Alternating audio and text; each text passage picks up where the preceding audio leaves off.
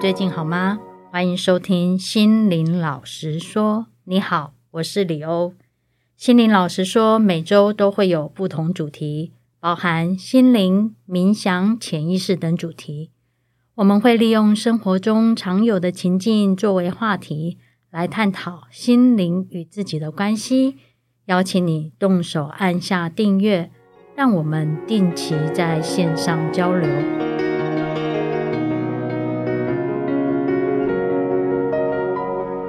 你好，我是心灵练习生李欧。在上个月 EP 四十四锻炼新的肌力，拿回自己的力量那一集当中，我有分享我观察到自己对待自己的方式，有时候其实很粗鲁。就开始去学习，好好的对待自己，好好的爱自己。因为我工作其实还蛮常会久坐，所以久坐到后来，其实整个循环比较没有那么的好，然后也会有明显的一些水肿，尤其是脚踝的地方，然后就会一直提醒自己要动一动，但还是会常忘记，甚至有时候也不是忘记，就是。你已经想到了，可是还是会想说啊，等一下，等一下，再先把这个事情忙一下，告一段落再说。然后最后你就可能其实并没有真正的开始动，然后变成它就是一个很诡异的循环。你一边会担心，就是在心里一直念着说：“哦，我要多动动，我要做些什么。”但实际上并没有什么样的行动。然后有一天，大概晚上可能差不多十一点了。其实还有一堆的工作还需要再做，本来还想说，嗯，要不要再多做一点啊？只是你看着自己的脚踝已经肿得跟象腿一样了，再去感觉自己的身体浑身紧绷的感觉，我应该已经是过度使用自己身体了，所以就决定让自己泡个澡放松一下吧。然后在一边泡澡的时候，就开始静静的去感受自己的身体。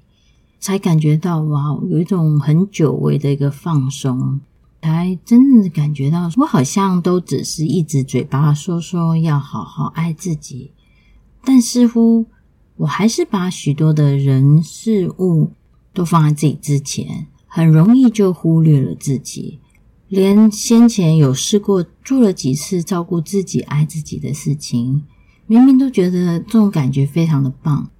但也都是做了两三天就无疾而终，这并不是一个看重自己、爱自己的表现。我就开始问自己：如果我今天真的爱一个人的时候，我都会是怎么做的？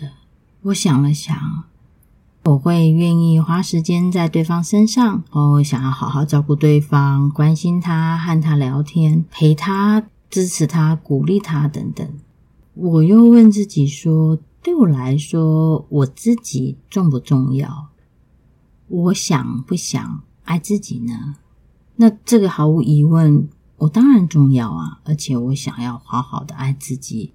于是我就问自己：那我现在有这样对待自己吗？很显而易见的，我并没有。所以我最后问，再问自己：那我想要怎么样好好的对待这个重要的自己呢？然后我想，就从好好动一动开始吧。所以呢，我就开始呃，工作一段时间后，就会起身去动个几分钟，然后多提醒自己，多活动一下自己的身体。然后我的水肿也改善了许多。只是呢，你知道，这就是一个惯性。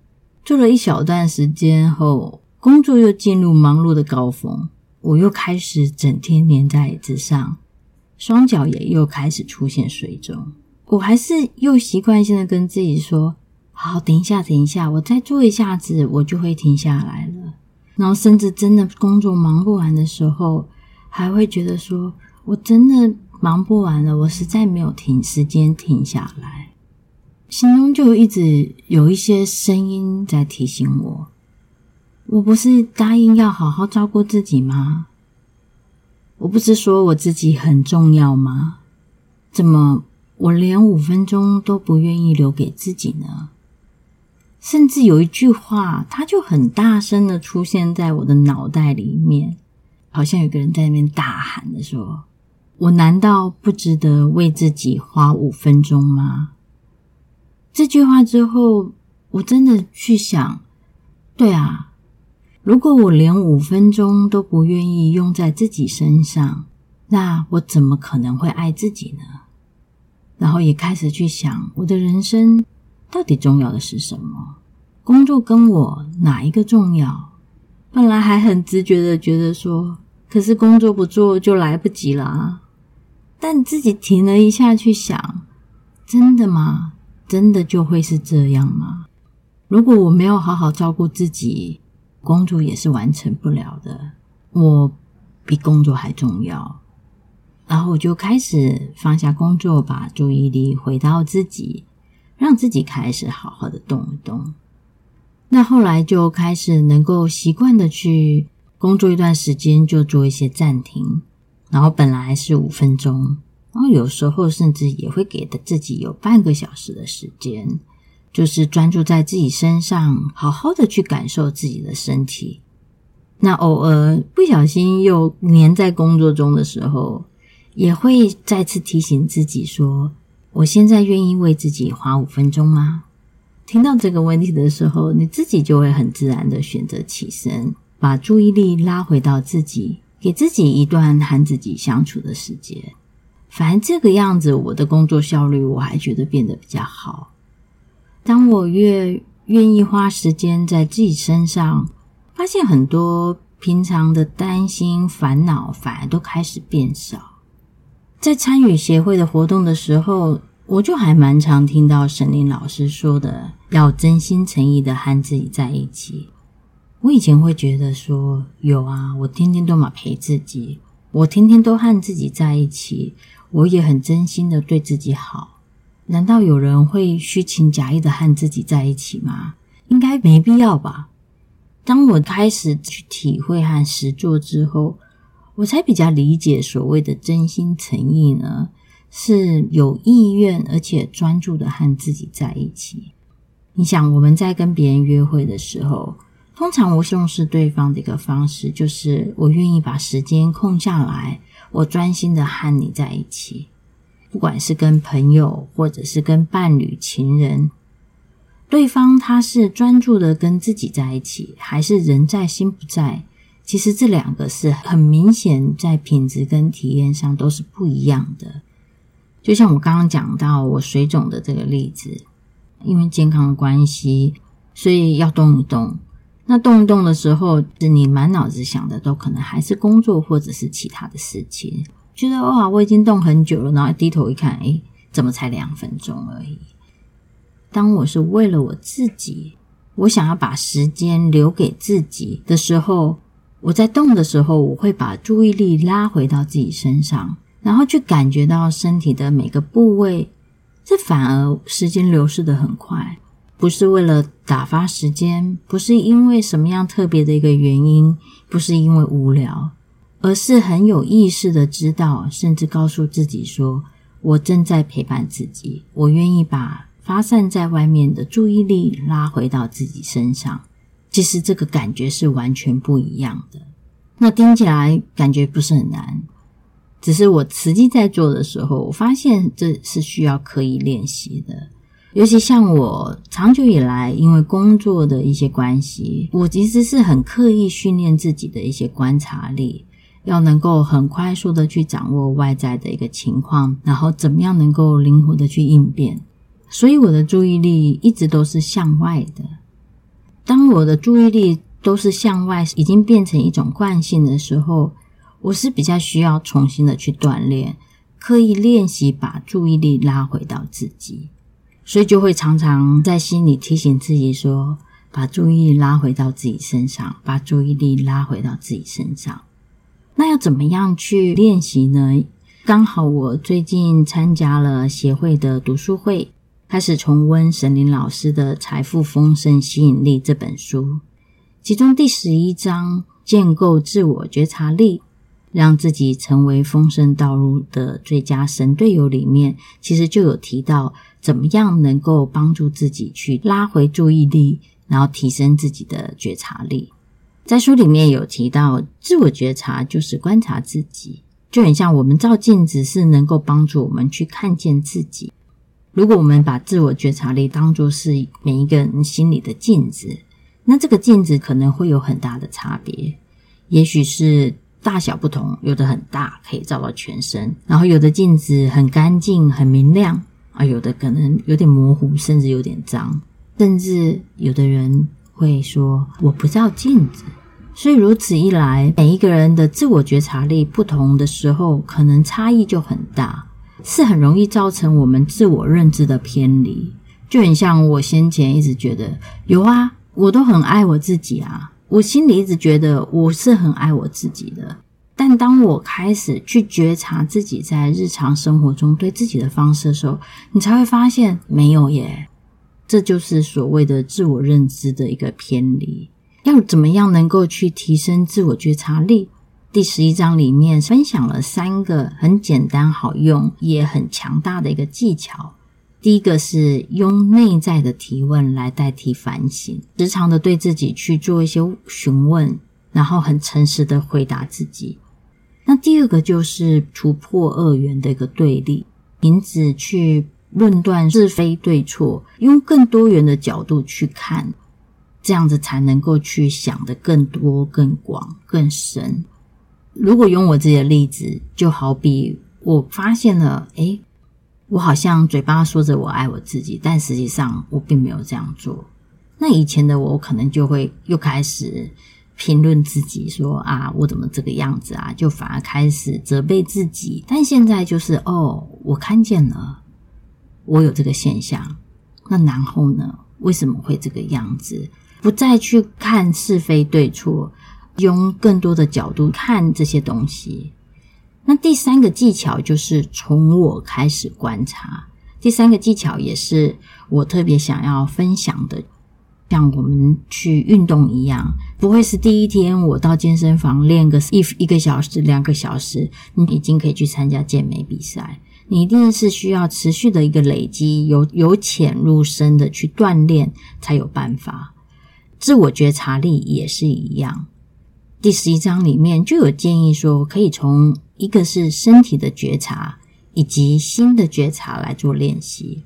那身体其实是我们在生活中非常重要的，也是我们天天都和它很密切的使用。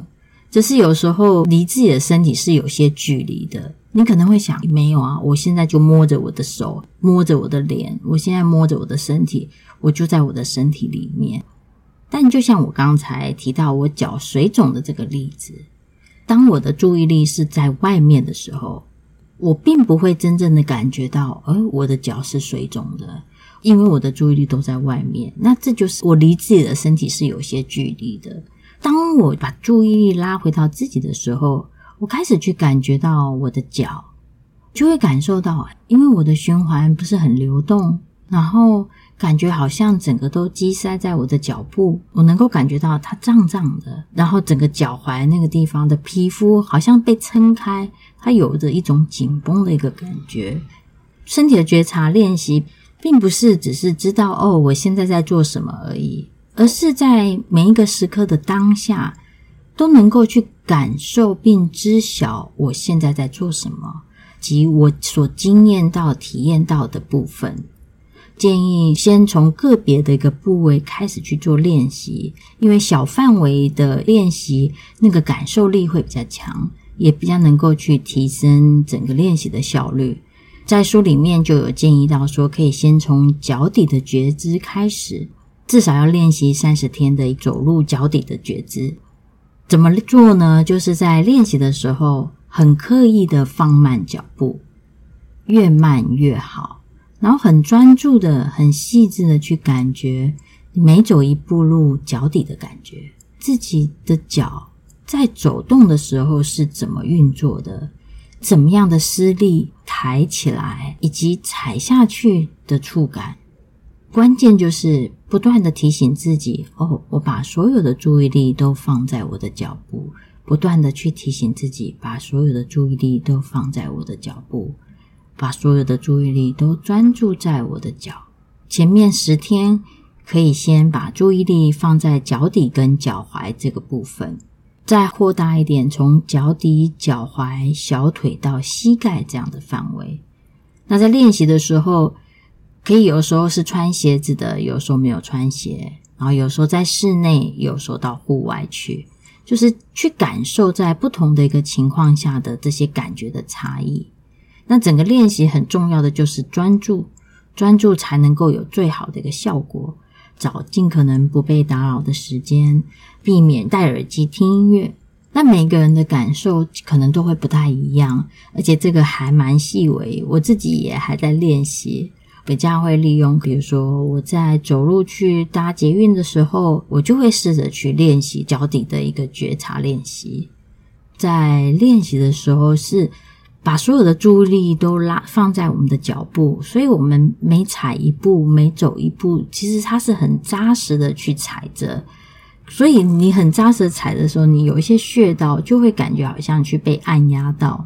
那有一些阻塞的一些穴道，也就会有一种按压的痛感，然后就很像那个在做脚底按摩一样。当师傅把一些可能塞住的穴道稍微按了一段时间之后，那个痛感就不见了。那我自己在走一小段之后，也就会发现，诶，本来觉得会有痛感的地方，也就慢慢消失，也发现自己就比较不会有这种水肿的一个情况。然后，甚至我也发现，当我不断的把注意力拉回到自己，会发现自己比较不会那么的累，因为我把力量留在自己身上。另外一个就是新的觉察练习，就是去觉察到自己的情绪感受。在之前的心灵老师说里面，我们也都陆续有分享到关于情绪的重要性，以及诶要怎么样能够去释放自己的情绪。而情绪感受的一个觉察，就是我们在做释放情绪前的一个很重要的一个步骤。很关键的是，当我们在觉察自己的情绪感受的时候，是要用纯粹中立、没有批判的一个方式来去感觉自己的情绪。关键就是我能不能很平等对待自己的各种情绪感受，无论是喜怒哀乐。